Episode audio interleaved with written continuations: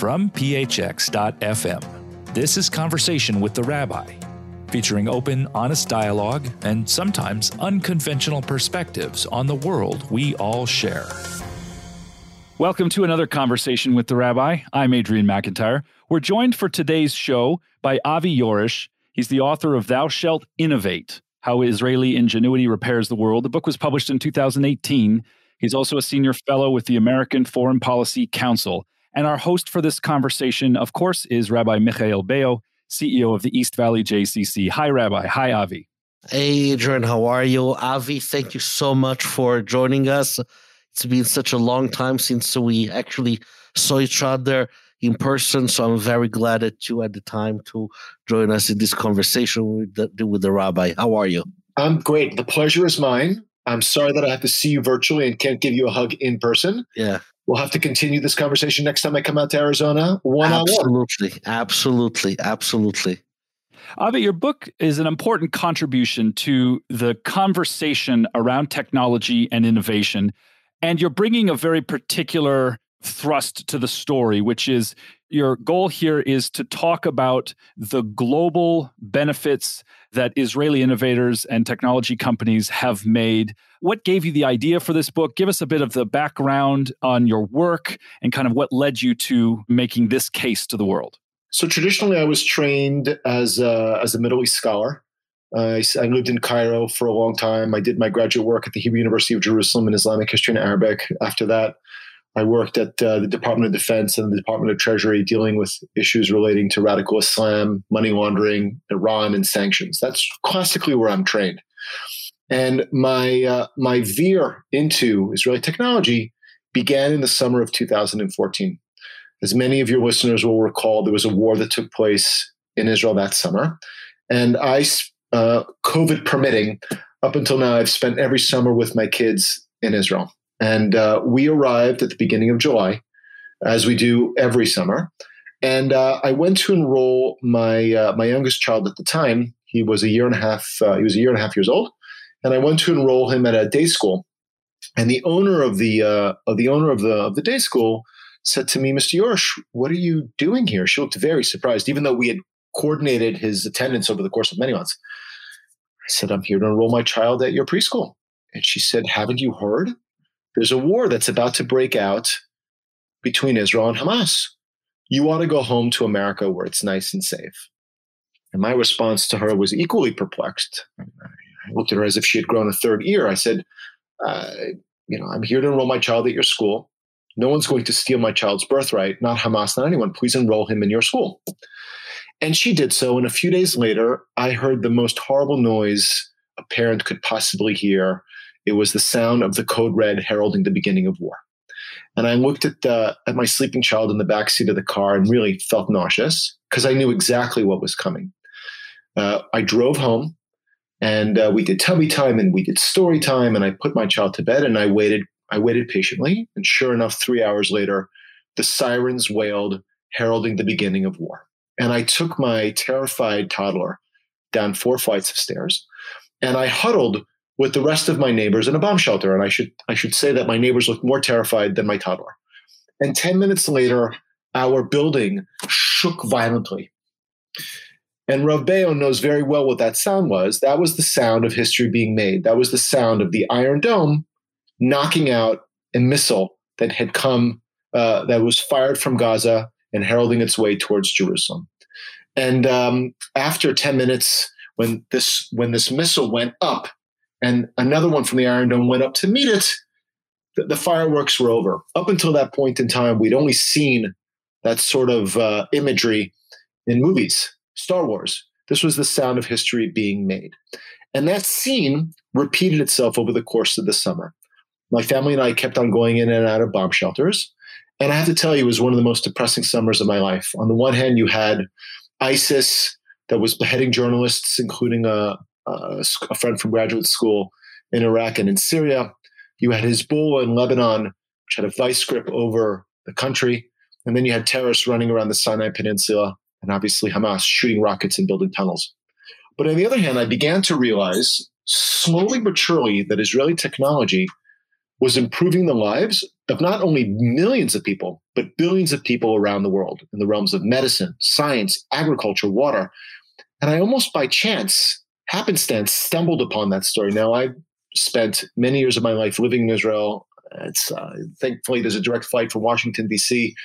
to Tel Aviv, but this was not a story that I was really intimately familiar with, despite the fact that I had spent years of my life living there.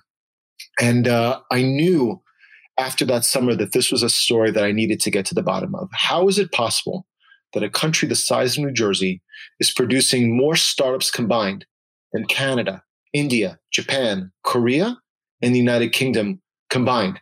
How is it possible that a country the size of New Jersey is having an outsized impact on curing the sick, feeding the hungry, helping the needy? So my journey began, and I interviewed hundreds of innovators, those that are involved in private equity, venture capital, professors, rabbis, to really elucidate to me what is the secret sauce? How is it possible that Israel is producing all this technology?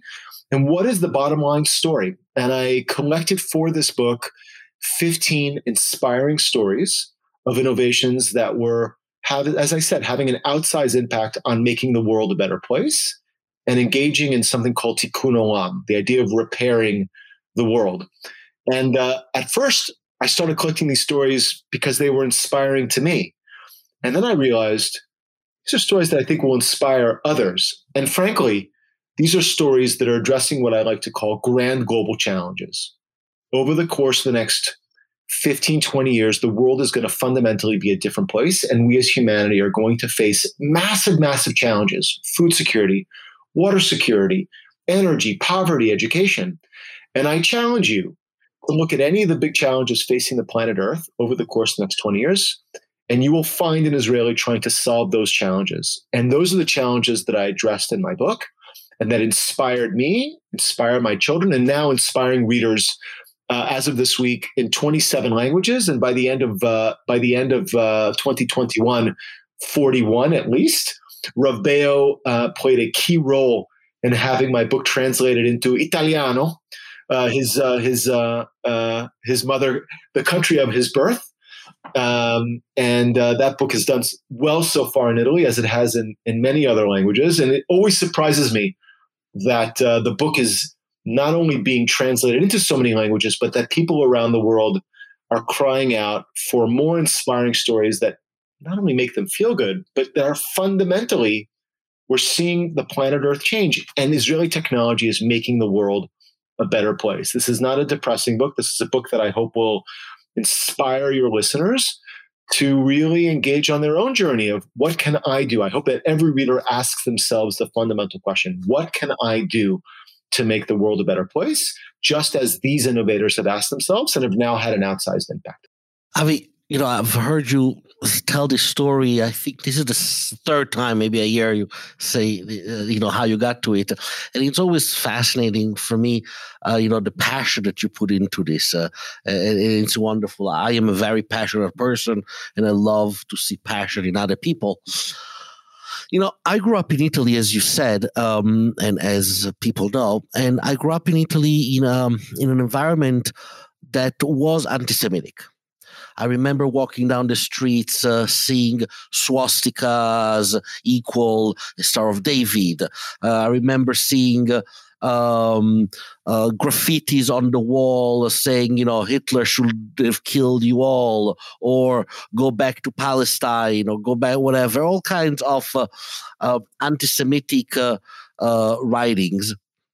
And I also, I had my own, you know, fair share of uh, anti-Semitic physical encounters. And so I grew up with this uh, thought, and it was instilled in me by my parents that we are surrounded by anti Semites. Every non Jew is at its core an anti Semite. And now I'm flipping this on, on to you, and you have translated the book in 27 languages. Hopefully, you said you're going to reach 41. I presume that the overwhelming majority of your readers are not Jewish. And so, as the world changed, are we facing one of the times in history where most people in the world are not anti Semites anymore? You know, Rav Beyo, I think we have 9 billion people on the planet today, and I would not venture to guess how many of them are, um, put mildly, not fans of our people.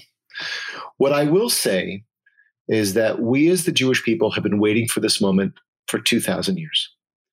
Uh, as part of the national anthem of Israel, the, uh, it's enshrined Hatikva. The, the hope has been around for 2,000 years.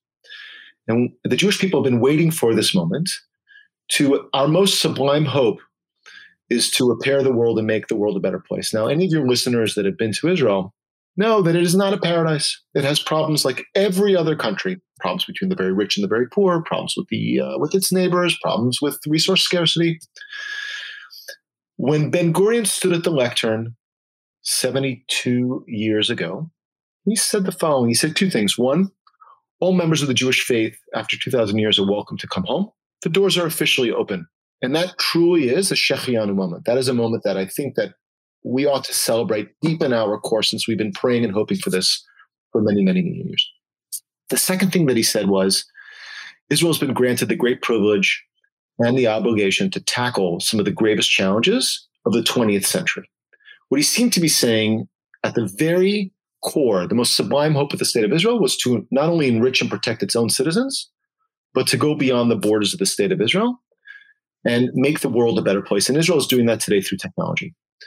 And so, to your question, we're seeing, I believe, today an inflection point where Israel is leveraging its best asset, or one of its best assets, technology, in an effort to cure the sick, feed the hungry, and help the needy. And the world rewards countries that innovate. And I have been saying for a long time, for many, many years. In fact, when we when we met in Palo Alto, this was one of the things I said at the panel.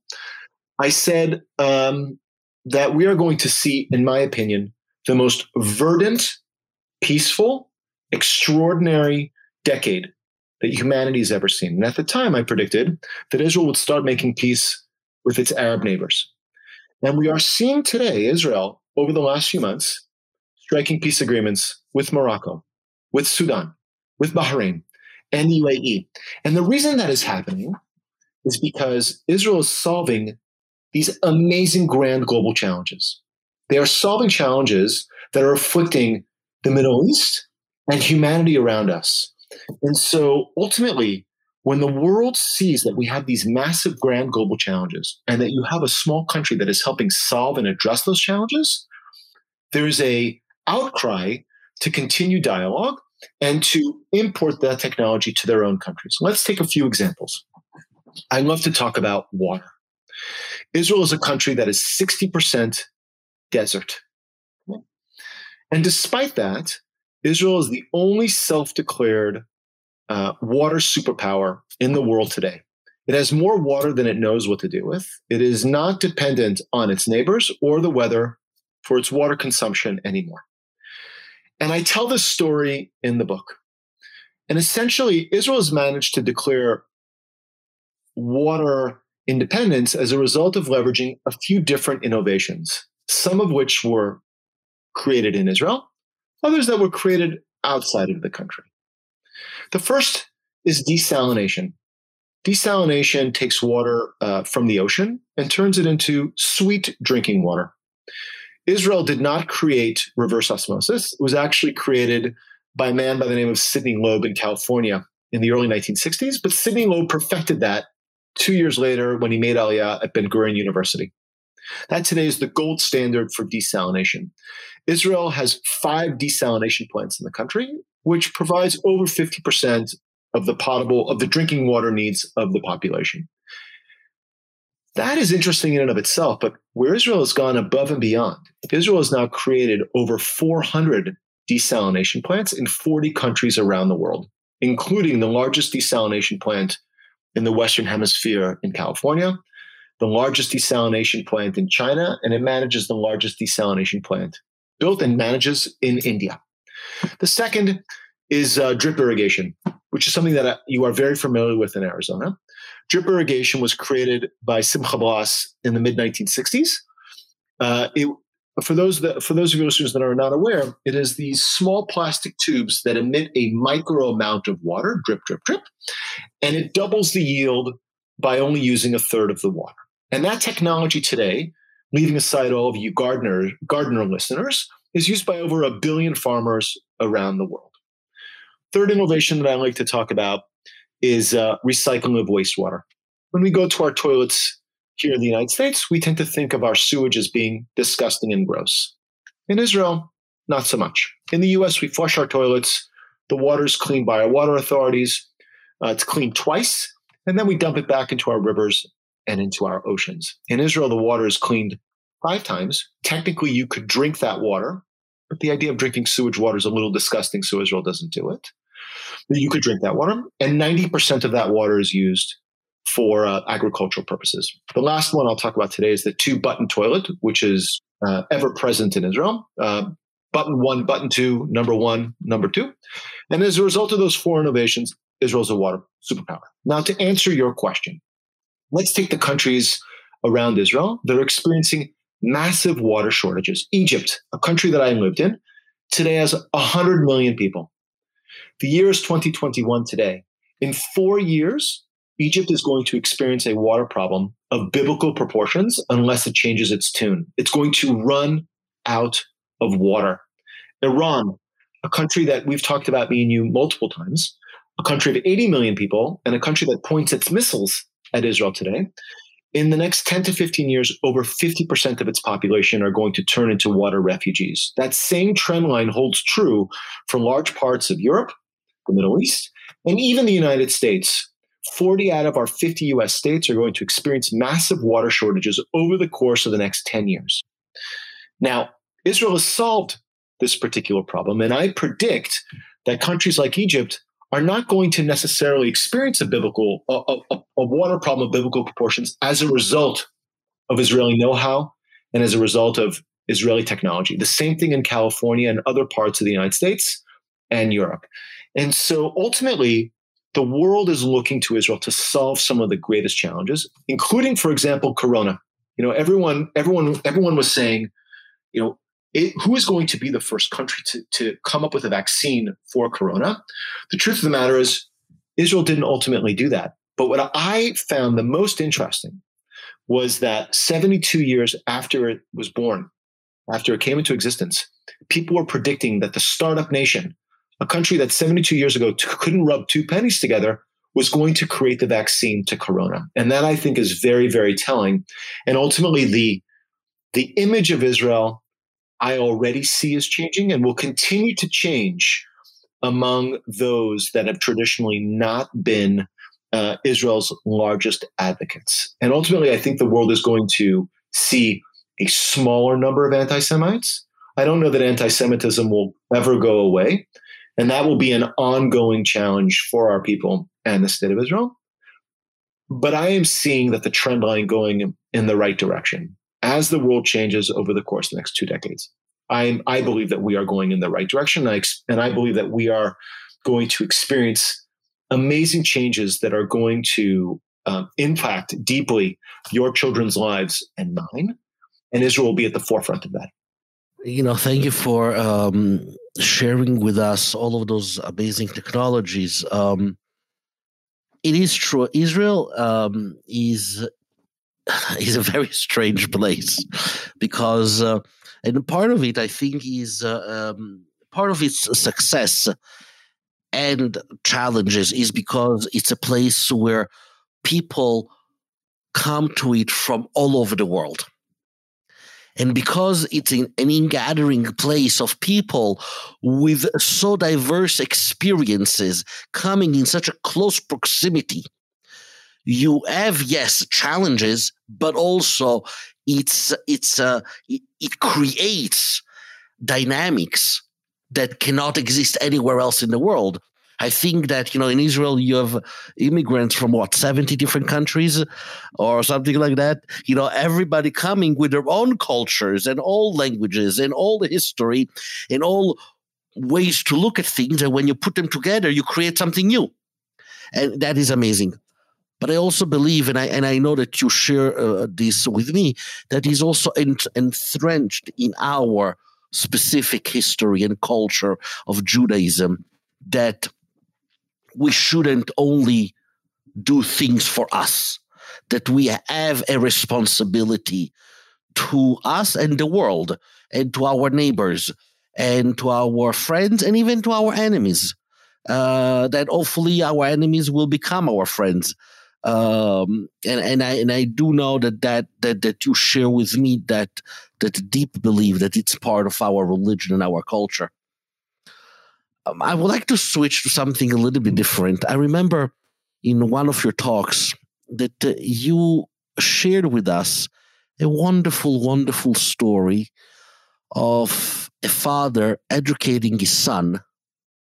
Can you share w- with us that story again? I think uh, it's, I remember it, so it, it means that it was important if you'll allow me, before I get to the story, I want to talk about. There's really your remarks are really were two part. First, I want to talk about um, you know the, the, the, really the secret sauce.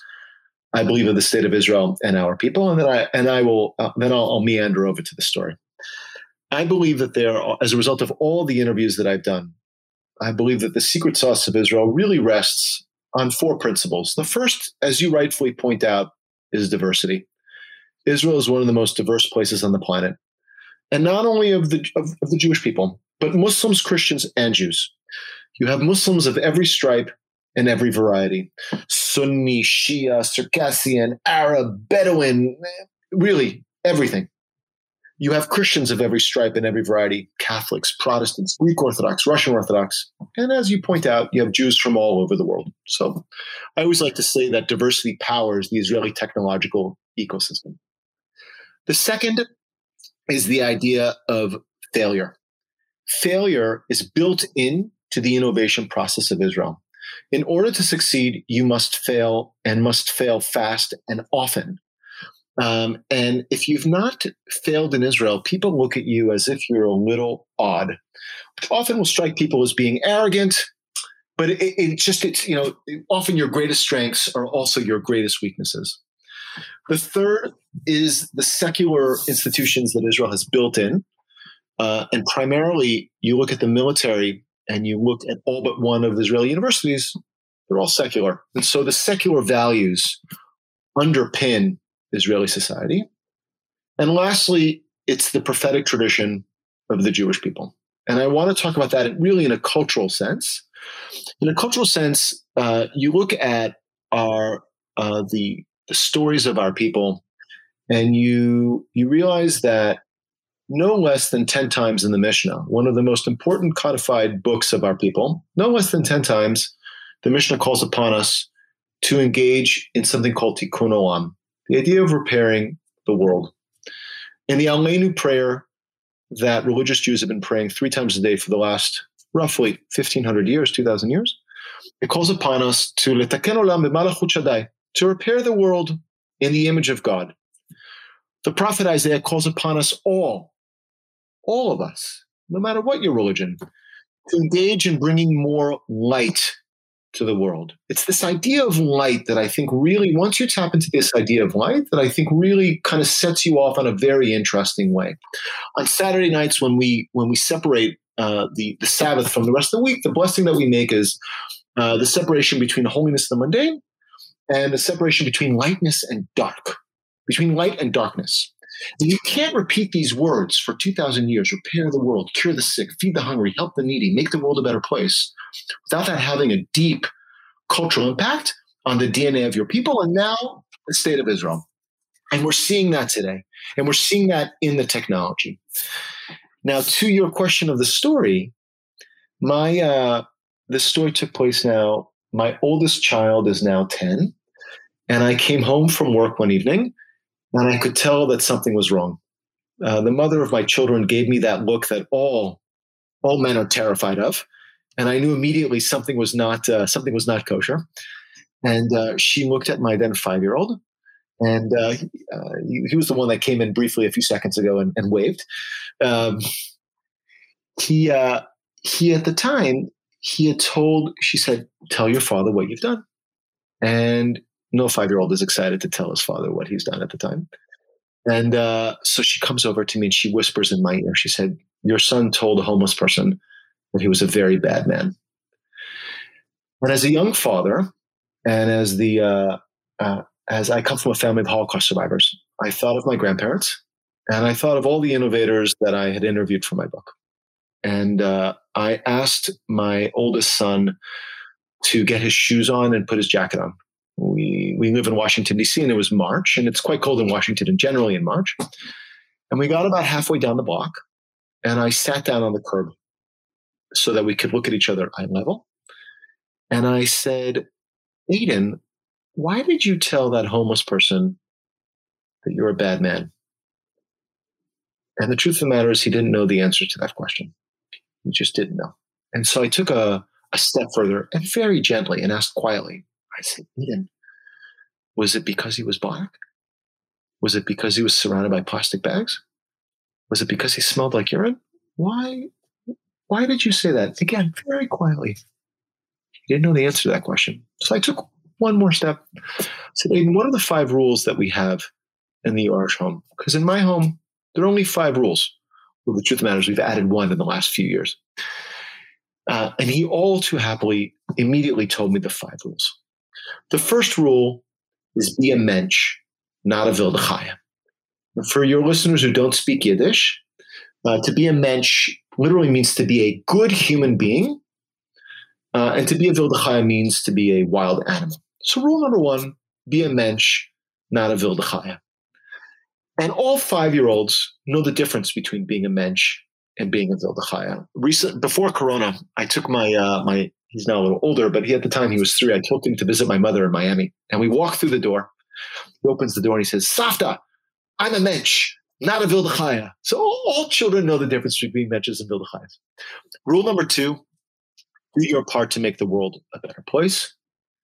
Rule number three: try your hardest. Rule number four: never ever give up. And rule number five is try and have a good time. In the last few years, we've added one more rule. We've added your word is your bond, which uh, I was also raised with, but not in the in the context of the five rules.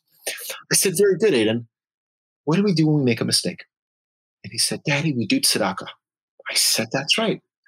Now, most of us here in the U.S. translate tzedakah into charity, but the truth of the matter is, it, it, means charity, but it also means something else. The root of the word tzedakah is tzedek, which is justice, and in this particular instance, social justice.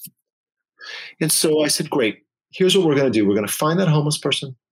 You're going to shake their hand, look them in the eye, say, God bless you and keep you safe, and hand them a couple of dollars. Daddy, I can do that.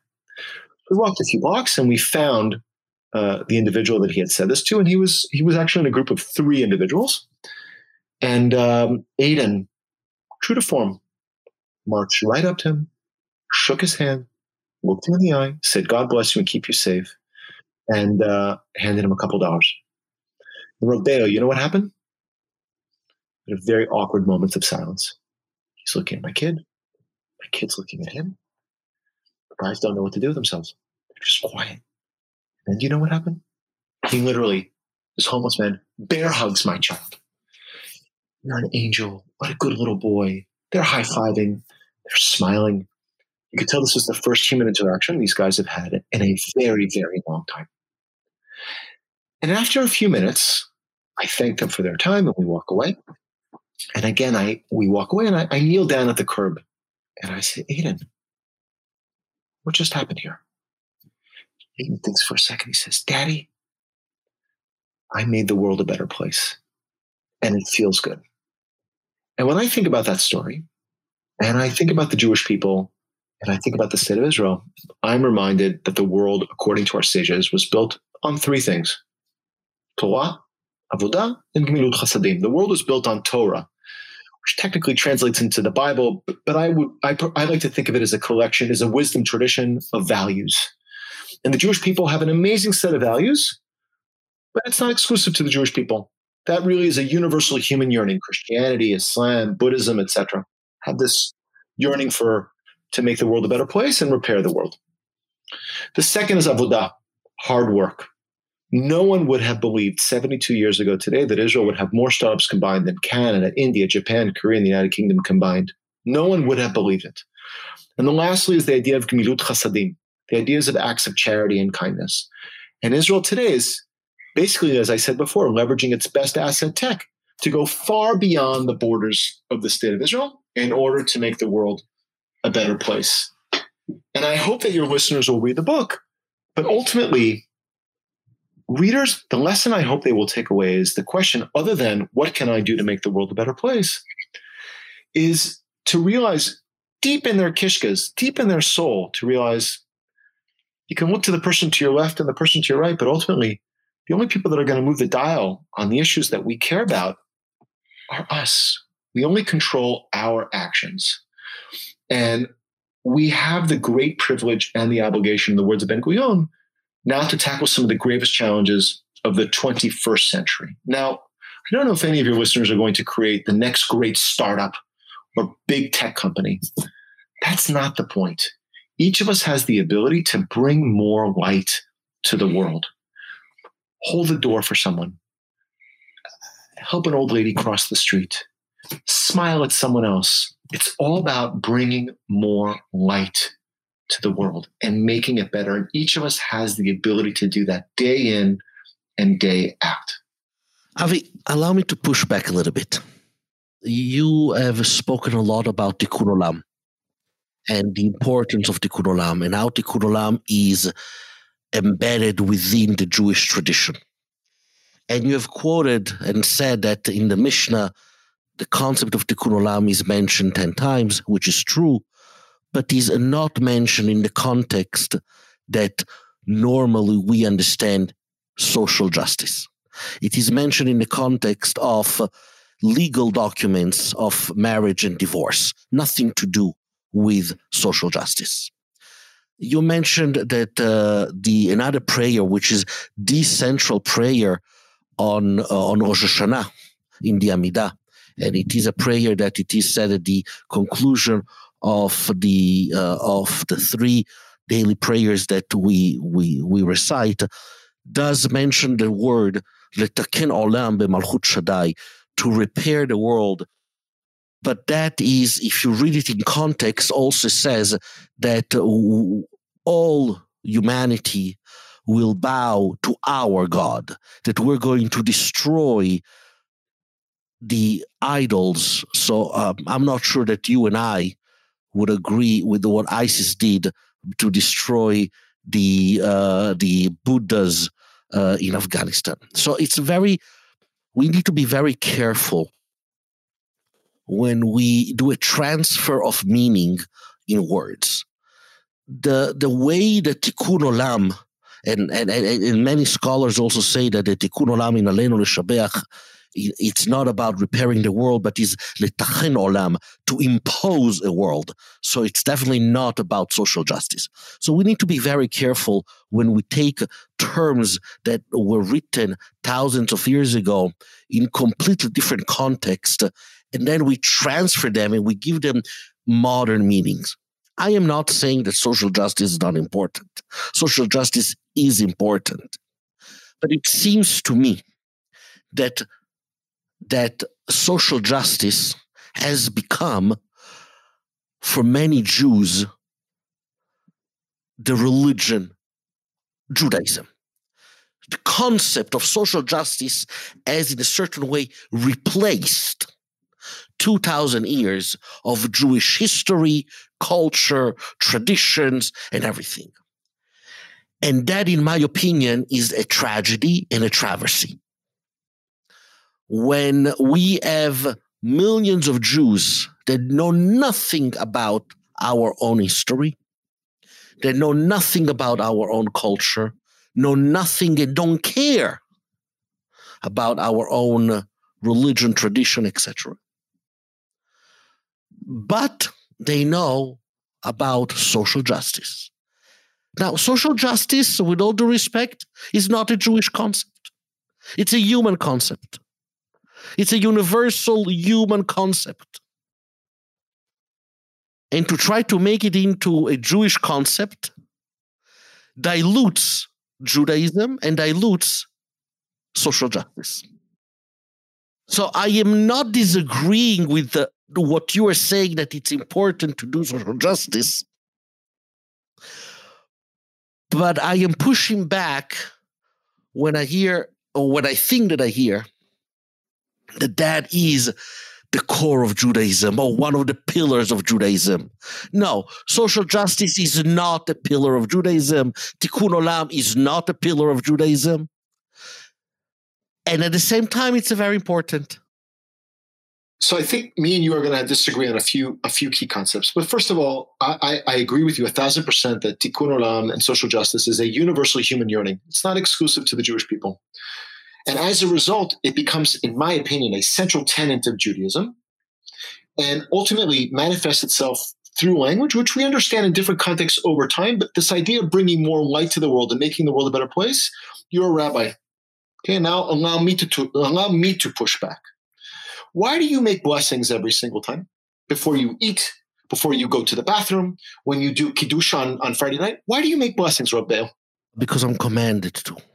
You are commanded to. But ultimately, when you look at the story from the Kabbalah as to why the world was created, our job as human beings, if you look at the mystical tradition, it's a wonderful story that says that when the world was created, 10 perfect, the, the, the creator of the world, the creator of the universe, sent 10 perfect vessels to planet Earth, and the, the, the vessels shattered with sparks being sent all over the world. And our job as humans is to find those sparks and make the world a better place. And the way we do that today is through blessings. Now, the yeah, reason don't let me started on Kabbalah. Let's not mix Right. Kilayim. Let's not mix uh, Jew- mysticism with uh, with Judaism. the reason you make these blessings is ultimately to bring more light to the world and classically thinking is to hasten the coming of the end of days and the Messiah. That, uh, but but that's not for everybody. That's not my reason. Uh, My reason is because I am commanded, Baruch אתה אדוני אלוהינו מלך העולם, אשר קידשנו במצוותיו וציוונו, that God has commanded me to make that blessing. Now, you were mentioning, you know, m- mystical teachings about the 10 vessels that were broken and all the sparks of, uh, of uh, holiness are in this world. And by us doing repairing the world, yes, it's all good. It's all true. You can look it up in Kabbalah 101 on Wikipedia. Or just go to Madonna. Just have a Kabbalah Center, yes, great. But that's not the Judaism that speaks to me. it's it may not be the Judaism that speaks to you. There's lots of different. First of all, there's no single there's no single narrative when it comes to Judaism and the, and, and, and, the state of Israel. There's lots of different narratives and things that will speak to you are not going to necessarily speak to anyone else. Here's what I will say about to your central point, which is that the next generation seem to have replaced the idea of tikkun olam with all of Judaism. Point number one, I would say that this is an on ramp uh, to connect the next generation with the state of Israel. There's no denying the fact that Israel is engaging in tikkun olam today, and it is repairing the world on some of the issues that are the most important to the next generation, including climate change and water and food, etc. This is one on ramp to bring the next generation of uh, of the Jewish people to connect On that, I completely agree.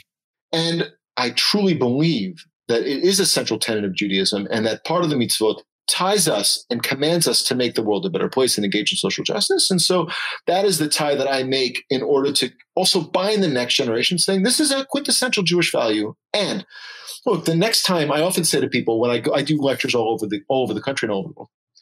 And specifically with Jewish audiences, I look at them and the average age is generally, I'll be kind, 40, 45. Okay. And I often say to the people in the crowd, I said, Look, I love you. I'm so glad that you're here. Kisses and hugs.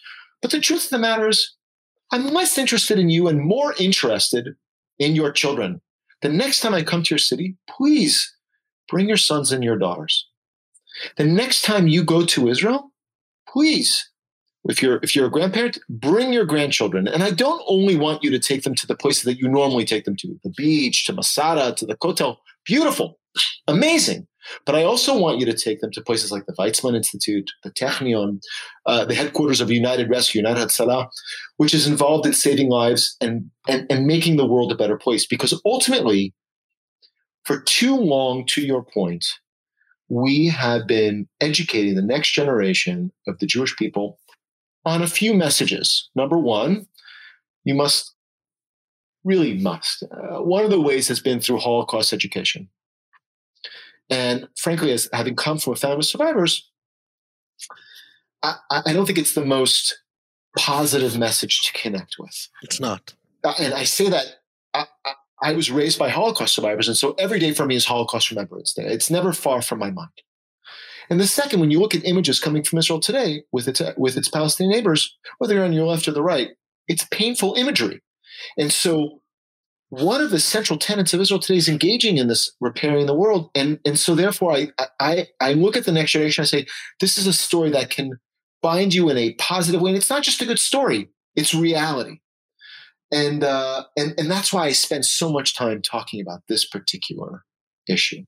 So let me interject here with a question which is going to be too big for us to answer in the remaining time. So it's unfair from the beginning. But it's been on my mind as I listen to you engage in this very productive dialogue. And it has to do, Avi, with the juxtaposition of two stories that you've shared in this conversation. So you opened your discussion of the book with a kind of we and they story about your experience of conflict in Israel, with Hamas being the they and we, the ones taking shelter and so on. And of course, those of us who study and have lived through conflicts all over the world are familiar with the dynamics of these narratives. There's a way that they can be told by all sides as a structure of a story. I'm really, really struck by the difference of the story you shared about you and your son and the encounter with the man on the street, in which a lot of the overlays of nationalism and identity and conflict were not there. And what was there instead was a direct human experience. Not that there wasn't difference and not that there wasn't inequality and, and a lot of other really large concepts being played out there. But the direct encounter between two human beings that you facilitated by encouraging your son to have that experience is also something that shapes us in a different way. So, circling back to your book, the framework for the book, and I haven't read it, so it's an injustice already for me to assess it this way, but the framework for the book is familiar because from the earliest days of the issue of the idea of exceptionalism, essentialism, and a nascent nationalism have been there in a certain kind of literature. The idea that we are special and we are different is, of course, there. But then connecting this to a nationalist project that has resulted now in the state of Israel being in existence for 72 years creates this framework, right? So now here's my question Do you need, for this mission you're on, of sharing with the world how Israeli ingenuity is solving problems, do you need the framework of nationalism and us versus them?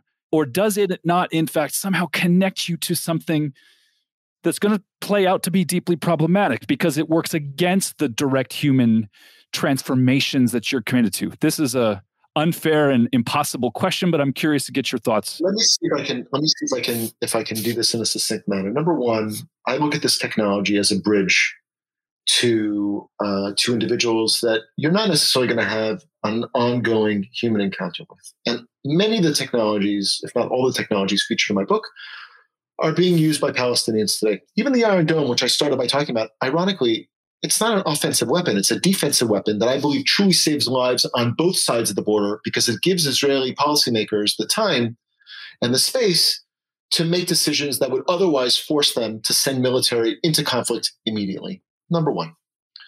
Number two, I will also say to you that there's no single narrative that fully captures the nationalist state of Israel, the, the national story of Israel today. But there's no denying the fact that Israel has amazing innovators that are bound not by religion, money, or stature, but rather by a desire to make the world a better place. And that ultimately, I believe, is the bottom line, uh, one of the bottom lines of the book today, oh, the, the, the stories that the book collectively tell. And then, Adrian, I want you to really, I'd like for you to close your eyes and I want you to really think about where we're going to be in the next 10, 15, 20 years. And I'm going to paint a picture for you. By 2030, when you look at all futurists, or many of the futurists, you should say all, but the trend lines seem to suggest that by 2030, we will have uh, bases on the moon and on our way to Mars. We will be by 2040 likely terraforming Mars. Your children and mine will be the first to experience a multiplanetary society. By 2030, big neurological diseases like Parkinson's, multiple sclerosis, Tourette's, essential tremor are seemingly going to probably be solved. Solved, in other words, we will we will find ways of no longer having that in our society. We will likely be completely on 100% renewable, close to 100% renewable energy at that point in time. Virtual reality and reality indistinguishable from one another. The, the paradigms that you talk about are going to shift substantially in the years to come. We are slated to experience in the next 20 years 25,000 years of human change.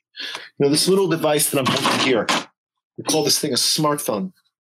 You remember when it came out, Adrian? What year? 2007 was the iPhone. Bingo. It came out in December of 2007. Okay, that was uh, 13 years ago. Can you imagine? We can't imagine life without the smartphone. Can you imagine where we're going to be in 13 years? And so ultimately, the, narrative that I'm trying to uh, disseminate and the stories that I'm trying to tell are meant to essentially open people's eyes to the, the reality that we are facing today, the reality that we are hurling towards, and how do we ultimately make the world a better place? Israel is doing that today you don't need the nationalist story in order to make that happen. My next book that I'm working on is looking at technologies from all over the world that are doing the same thing, that are fundamentally solving the problem. But what I find compelling in this particular story is that how is it a country the size of New Jersey that has only been in existence for 72 years is playing an outsized impact? And interestingly, Israel is not the scale up nation. Israel is the startup nation. There are things that Israel does well, the things that Israel does less well. But where Israel really does shine is in its technologies that cure the sick, feed the hungry, help the needy. And that is where I see the most sublime hope of the Jewish people. That is not to suggest that other people don't have that. You know, Michael, you said, Michael, you said a little bit earlier, it's unique to Israel. I don't actually know that it's unique to Israel, but what I'm what I want to do is I want to celebrate those that are striving for this most sublime hope. This idea of how do we repair the world? How do we solve our grand global challenges? And Israel is doing that today. And that is not a story that I believe most people are aware of. It's certainly not many of the next generation that are in increasing numbers turning their back on Israel. And I believe we have this amazing opportunity to turn that around. And that the things that Israel are doing are really making an outsized impact. And that is not a story that uh, the Jewish, uh, the next generation, for the most part, is aware of. And I believe it is why the book has been translated into so many languages. I myself am always surprised to get phone calls that were interested in, in, in, in translating your book. I'll give you I'll give you an example. This week, the book came out in Kannada. I have to admit, I didn't know there was a language of Kannada. The language of Kannada is the language of Bangalore, which is the Silicon Valley of India, with over 70 million speakers blip on the screen, Kannada. And I, I keep on having these experiences where the languages I'm not familiar. Telugu, which is a language again of like 70, 80 million people in, in India. It's being translated. So I'm always surprised at the languages that the that the book is coming out in. There is a thirst around the world for not only stories that make the world a better place, but these positive, inspiring stories that, yes, we have the great privilege, and I underscore that, the great privilege and also the obligation to tackle some of the gravest challenges. And Israel is doing that today. I agree with you. And my thought, which is more of an ongoing thought for me in, in my own work, is to what extent are those of us committed to a future in which global problems are solved and the best solutions are given a real shot regardless of where they come. I always say to people we we make the mistake of thinking the next einstein's going to look like the last one. And instead of an old white guy we need to be looking for a 9-year-old brown girl because the artificial borders we've put on this world the treaty of westphalia is not that old. The phenomenon of dividing up the earth into nation states is a fraction of our human history. And I wonder whether or not that's not holding us back. When what we want is universal good, when what we want is justice, when what we want is problems to be solved by the best solutions, regardless of where they're from, are we binding ourselves to these older frameworks, doing a disservice to this project, doing the disservice to this mission? Because nationalism and even the nation state on a global scale may play out to be something we have to let go of to get where that vision you have of interplanetary cooperation and all the rest. I'm for it. And I don't want us to have our foot nailed to the ground in order to get there. That's where the question is coming from. Humanity has changed significantly over time. And it's true that, that solutions that we have today will not get us to where we need to get. Um, I tend to think uh, ultimately that the framework of nationalism today is not going anywhere. And this idea of tapping into countries' culture in order to get the best solutions is one of the secrets that we ought to focus on. And that the Italians, we all know there's certain things that the Italians do that are amazing. Now, let me just take, for example, I'm pulling this out fashion, right? It's one of the things that Italians do amazing. How do you leverage fashion in an effort to make the world a better place? And I don't have answers to that, but every country has its unique culture. And it is what is going to allow us to ultimately scale in solving global problems based on the culture of specific countries. Avi, it's always a pleasure listening you speak because uh, uh, you are one of those people that every time that I hear you, you say something new, something that makes me think. And also, when I disagree, I love to disagree with you. we'll to see more often, Matteo. Absolutely. I can't wait when we can uh, again be together and uh, uh, share some more time together. Thank you so very much for joining us for this uh, podcast. Thank you both, and I wish you continued health. And let's hope that we all get together soon. Adrian, I look forward to meeting you in person in the not too distant future. If you enjoyed today's show, please subscribe to Conversation with the Rabbi on your favorite podcast app. You can also find the latest episodes online at conversationwiththerabbi.com. For all of us here at phx.fm, I'm Adrian McIntyre. Thanks for listening, and please join us for the next conversation with the rabbi.